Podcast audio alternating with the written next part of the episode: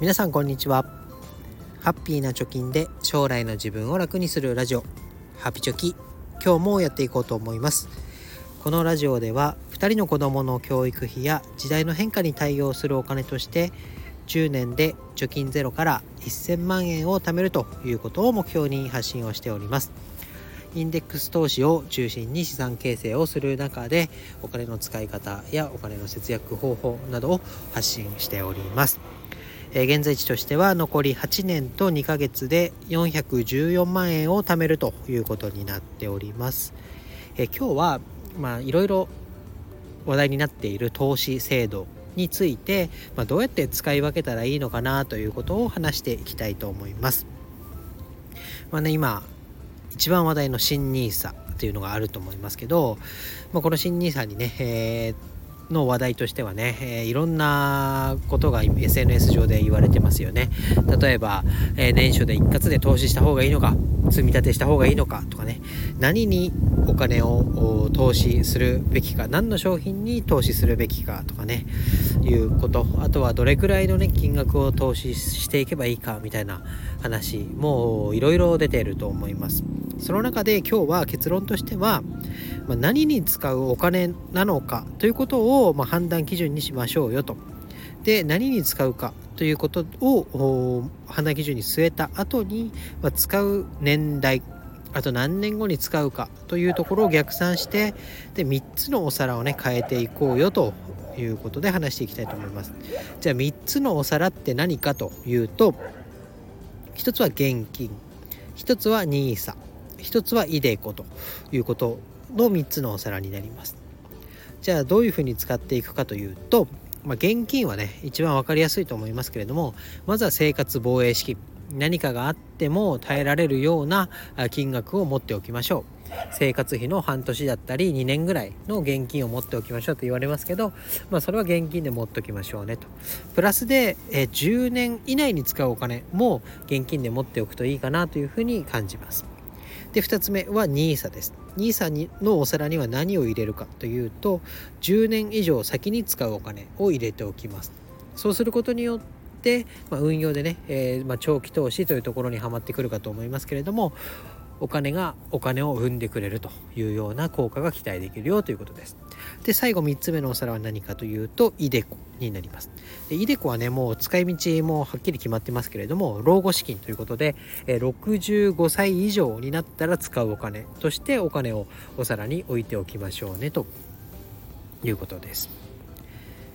で、どのお皿にいくらのお金を盛り付けるかっていうのを用途別にね考えることで、このNISAとかイデコ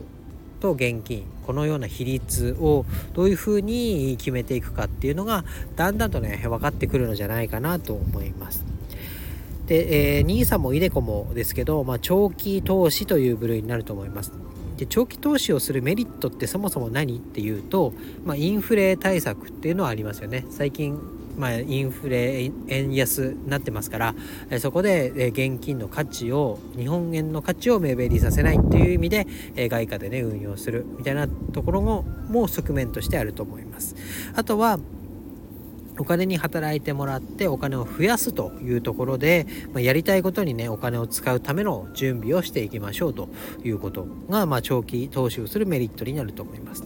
で、なんで10年以内に使うお金を現金のお皿に持っとこうねと言ったかというと、長期投資のデメリットとしては10年以下の運用だとリターンがマイナスになっちゃう確率が上がるよっていうのが言われています。よって、10年っていうのを目安にして現金で持つか、イデコで運用をしてお金を増やすフェーズにするかっていうのを決めたらいいんじゃないかなというふうに思います。じゃあどうやってそれをね貯めていこうかというと、もう全てね現金であろうがNISAであろうが全て天引きで貯めていきましょうということです。で、どのお皿に盛り付けるにも毎月収入が入ったら先にもうよそっちゃいましょうねと。で、余ったものは自由に使っていきましょうというようなことの考え方がいいのかなと思います。で、先取りで貯金をしましょうということですけど、現金はね、前の放送でも話しましたけど、住信 SBI 銀行っていうのがね、使い勝手がいいかなと思います。自分で日付と金額、あとは口座名なんかもね自由に決められて、で入った瞬間に引き落としというか、その SBI 銀行内で、いろんな口座が作れるので、その銀行にお金を自動で振り分けてくれるっていうサービスがあります。でイデコやNISAはそれぞれね証券会社に自動積み立てサービスっていうのがあるので、それを使えばいいと思います。楽天証券でNISAをやるのであれば、楽天クレジットや楽天キャッシュを使ってもうね半強制的に積み立てるっていうやり方がありますし、イデコであれば口座振替でねもう自動的にお金が引かれていって使えなくなっちゃうよ、ロックされちゃうよみたいな感じで積み立てができていくと思いますので、そういうねもう自分で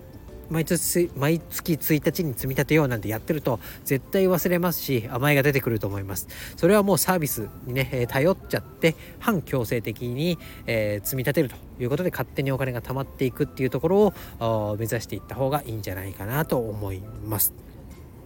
で新NISAがね来年から始まるよって言って、いつ使うお金かを考えないでねお金を全部NISAのお皿に盛っちゃおうみたいなね、投稿も見受けられます。だけどねNISAのお皿に載せるっていうと、投資になりますから減る可能性だってありますし、長期投資っていうのはね、その名の通り、明日とかね1週間後にいい結果が出る、お金が増えるわけではありません。5年とか10年とかねゆっくり時間をかけて複利でお金を増やしていく方法だからこそね、すぐに使うお金をNISAのお皿に盛り付けないことっていうのをね逆算して、何にいくら使うかっていうのを初めから決めて、目標を立てて予定を立てて、逆算してやっていくのがいいのかなと思います。でどうやってね非課税枠1000万円1800万埋めるかとかね、何の銘柄に投資すればいいかとかね、はたまた証券会社は何にするかとかね、なんかこう投資の基本みたいなところが今更ねこうほじくり返されて議論されているように見受けられますけれども、そこはもうね皆さん投資を始めている方だったら腹落ちした投資戦略っていうのをそれぞれ持っているかと思います。でそこにとらわれるんじゃなくて、何に使うお金ですかと、何に使おうと思って投資をしてますかということを改めて自分に問い直してね、じゃあどのお皿に盛り付けるっていうのを、使う時間軸を持って分けて考えていくのがいいかなと思いましたので、今日はお話をさせていただきました。で、何件も言いますけど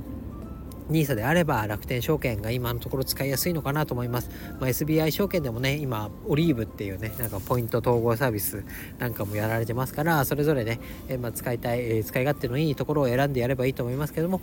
投資の口座開設だけはね早めにやっといた方がいいかなと思いますので、今日は楽天証券の口座開設の URL 貼っておきたいと思います。ということで今日はお皿をねイメージして、何のお皿にいくら盛り付けるのかということを逆算して考えていこうというテーマでお話をしました。以上になります。バイバイ。